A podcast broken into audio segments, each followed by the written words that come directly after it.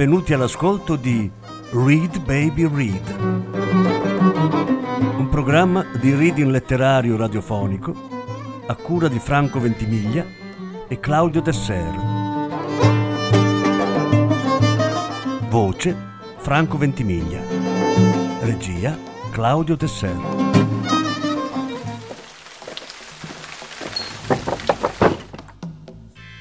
Bernard Malamad Il commesso. Lettura in più parti.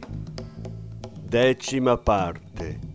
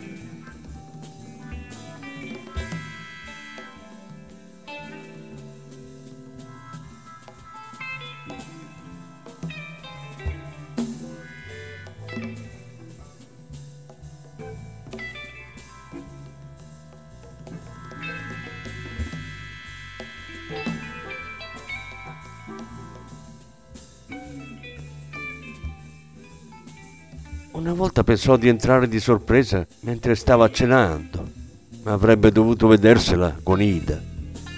Pensò anche di aprire la porta la prossima volta che la vedeva, facendola entrare in negozio. Avrebbe potuto dirle che qualcuno aveva telefonato per cercare di lei e poi parlare d'altro. Ma nessuno le telefonava. Era a modo suo un uccellino solitario e la cosa a lui andava a genio, anche se il perché, carina com'era, gli risultava incomprensibile. Ebbe la sensazione che volesse dalla vita qualcosa di grande e questo lo spaventava, ma continuò a cercare un sistema per farla entrare nel negozio.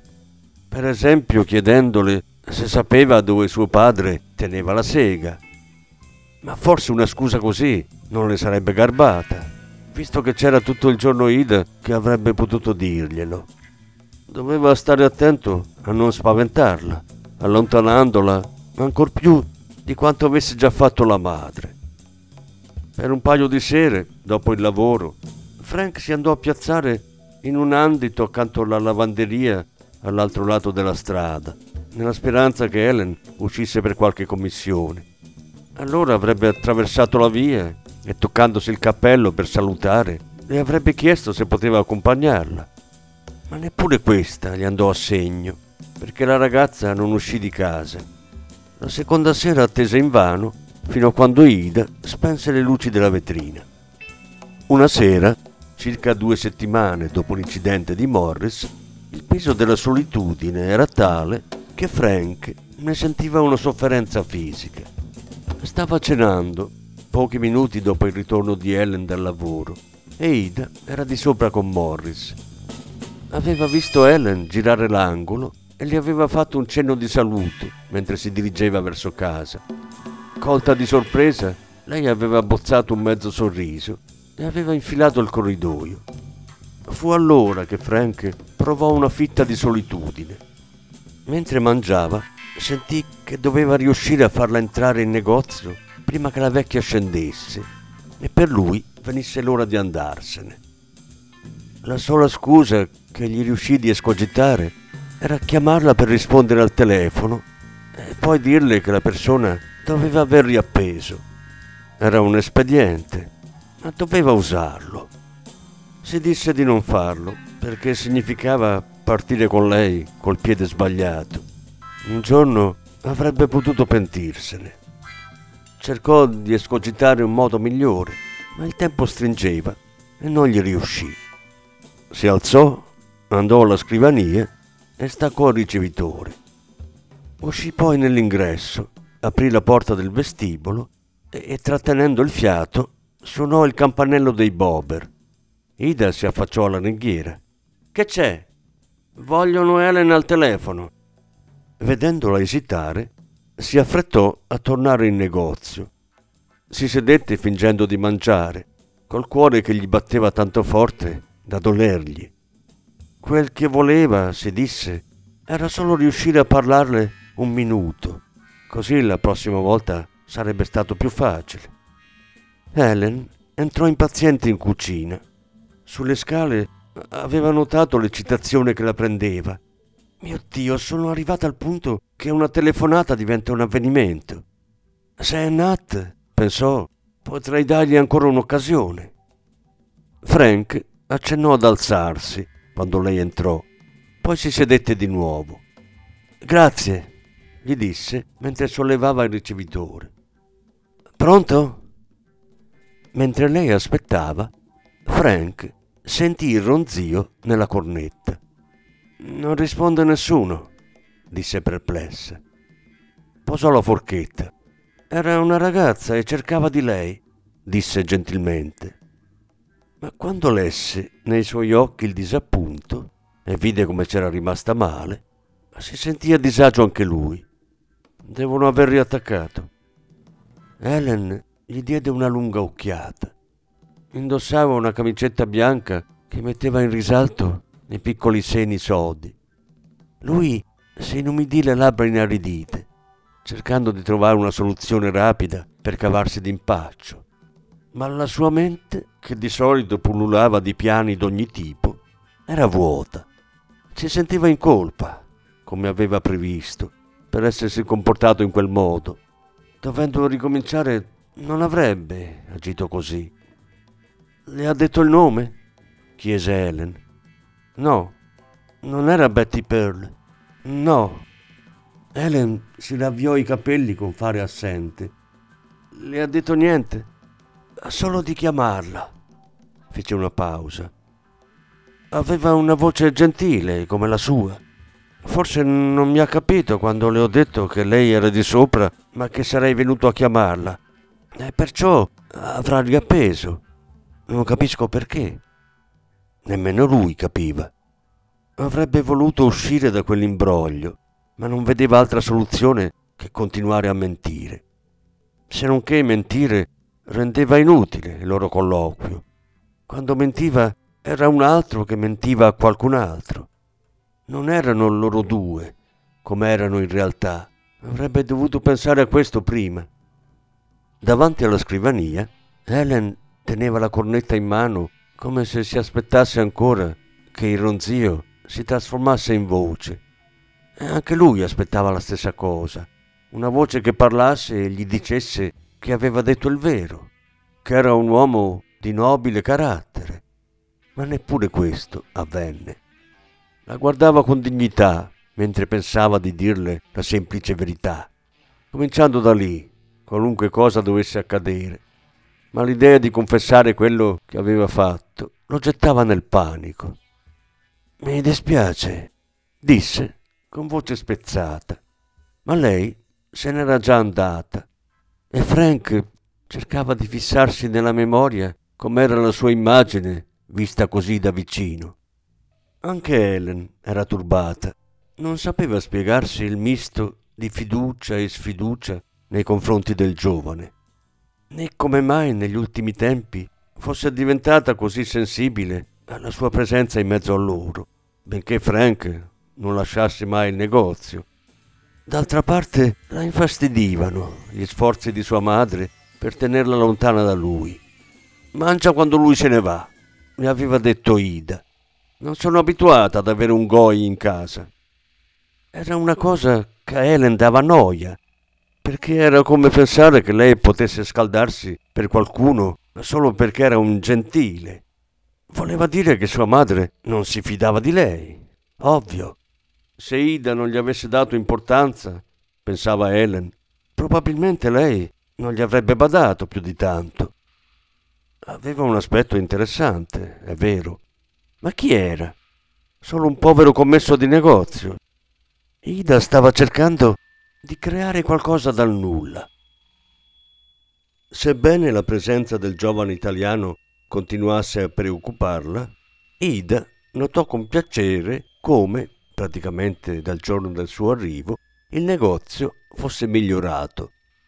Durante la prima settimana c'erano stati dei giorni in cui avevano incassato da 5 a 7 dollari più di quanto avevano guadagnato di media per parecchi mesi a partire dall'estate. Andò allo stesso modo anche la seconda settimana. Certo, era un negozio povero, ma con quei 40 o 50 dollari in più alla settimana si poteva almeno tirare avanti fin quando non si fosse trovato un acquirente. Da principio lei non riusciva a capire perché entrasse più gente perché si vendesse di più. D'accordo, era capitato anche altre volte.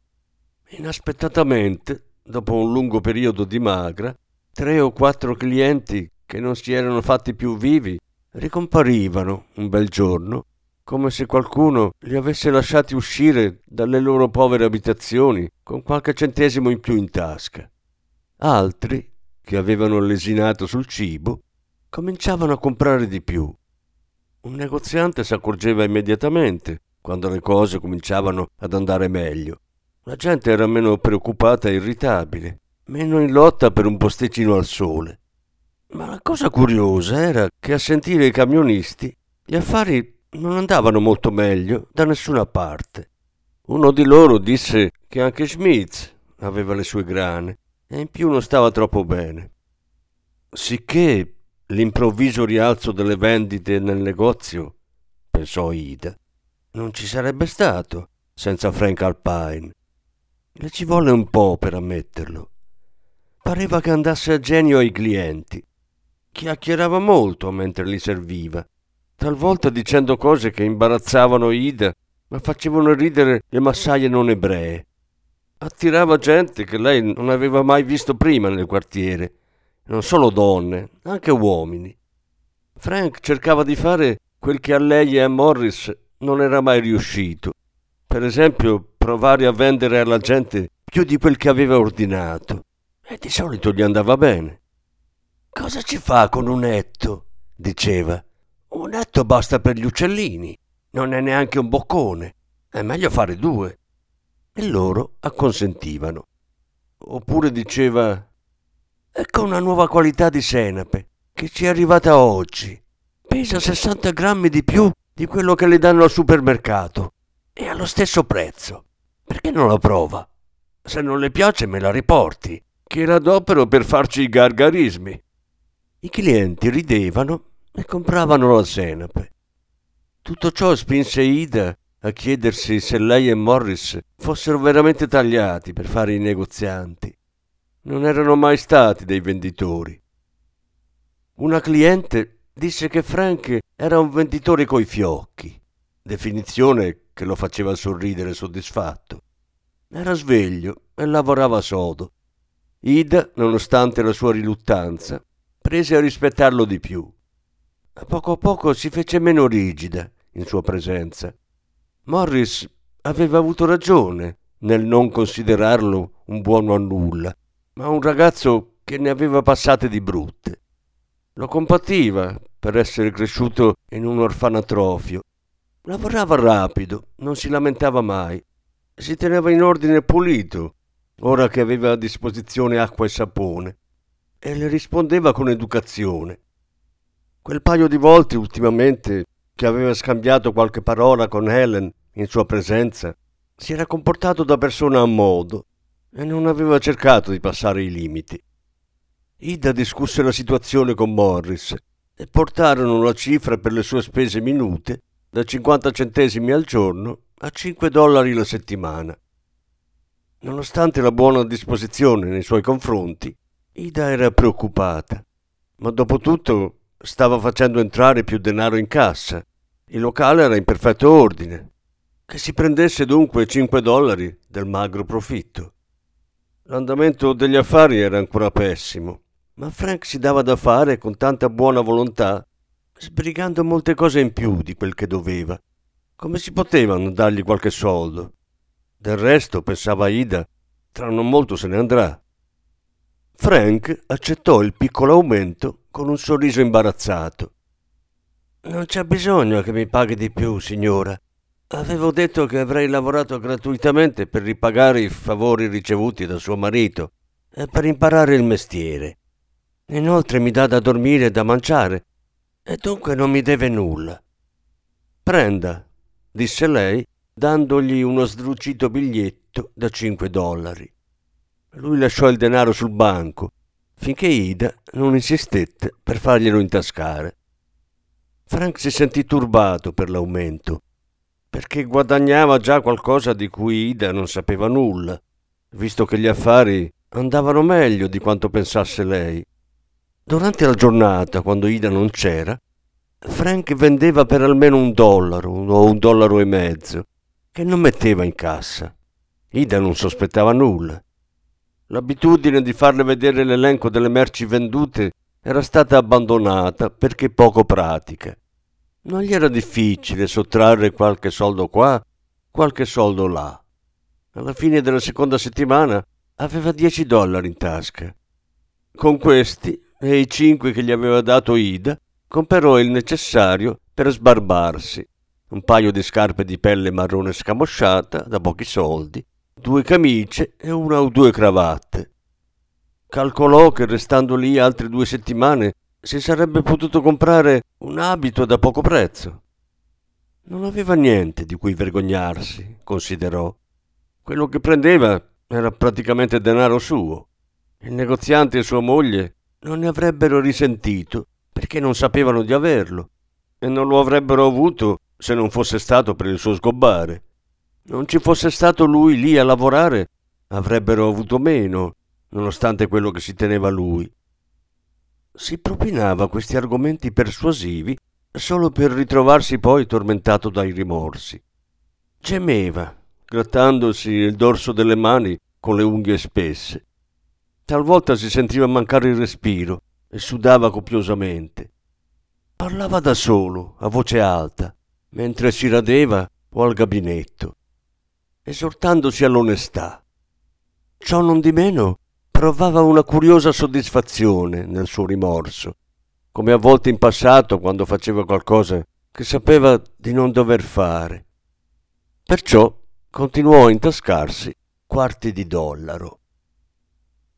Una sera, sentendosi molto a disagio per tutto il male che stava facendo, si ripromise di cominciare a rigare dritto. Potessi farne una giusta, sarebbe il primo passo sulla buona strada, pensò. Poi si disse che se fosse riuscito a prendere la pistola e a liberarsene, perlomeno si sarebbe sentito meglio. Uscì dopo cena e vagabondò irrequieto per le strade nebbiose, con un senso d'oppressione nel petto per le lunghe giornate trascorse nel negozio, e perché da quando era venuto qui la sua vita non era cambiata granché. Passando accanto al cimitero, cercò di tener lontano il ricordo della rapina, ma continuava a ripresentarglisi. Si rivedeva seduto insieme a Ward Minogue nella macchina parcheggiata, in attesa che Carp uscisse dal negozio di Morris, ma quando Carp era uscito le luci nella sua bottega si erano spente e lui si era nascosto in mezzo alle bottiglie nel retro.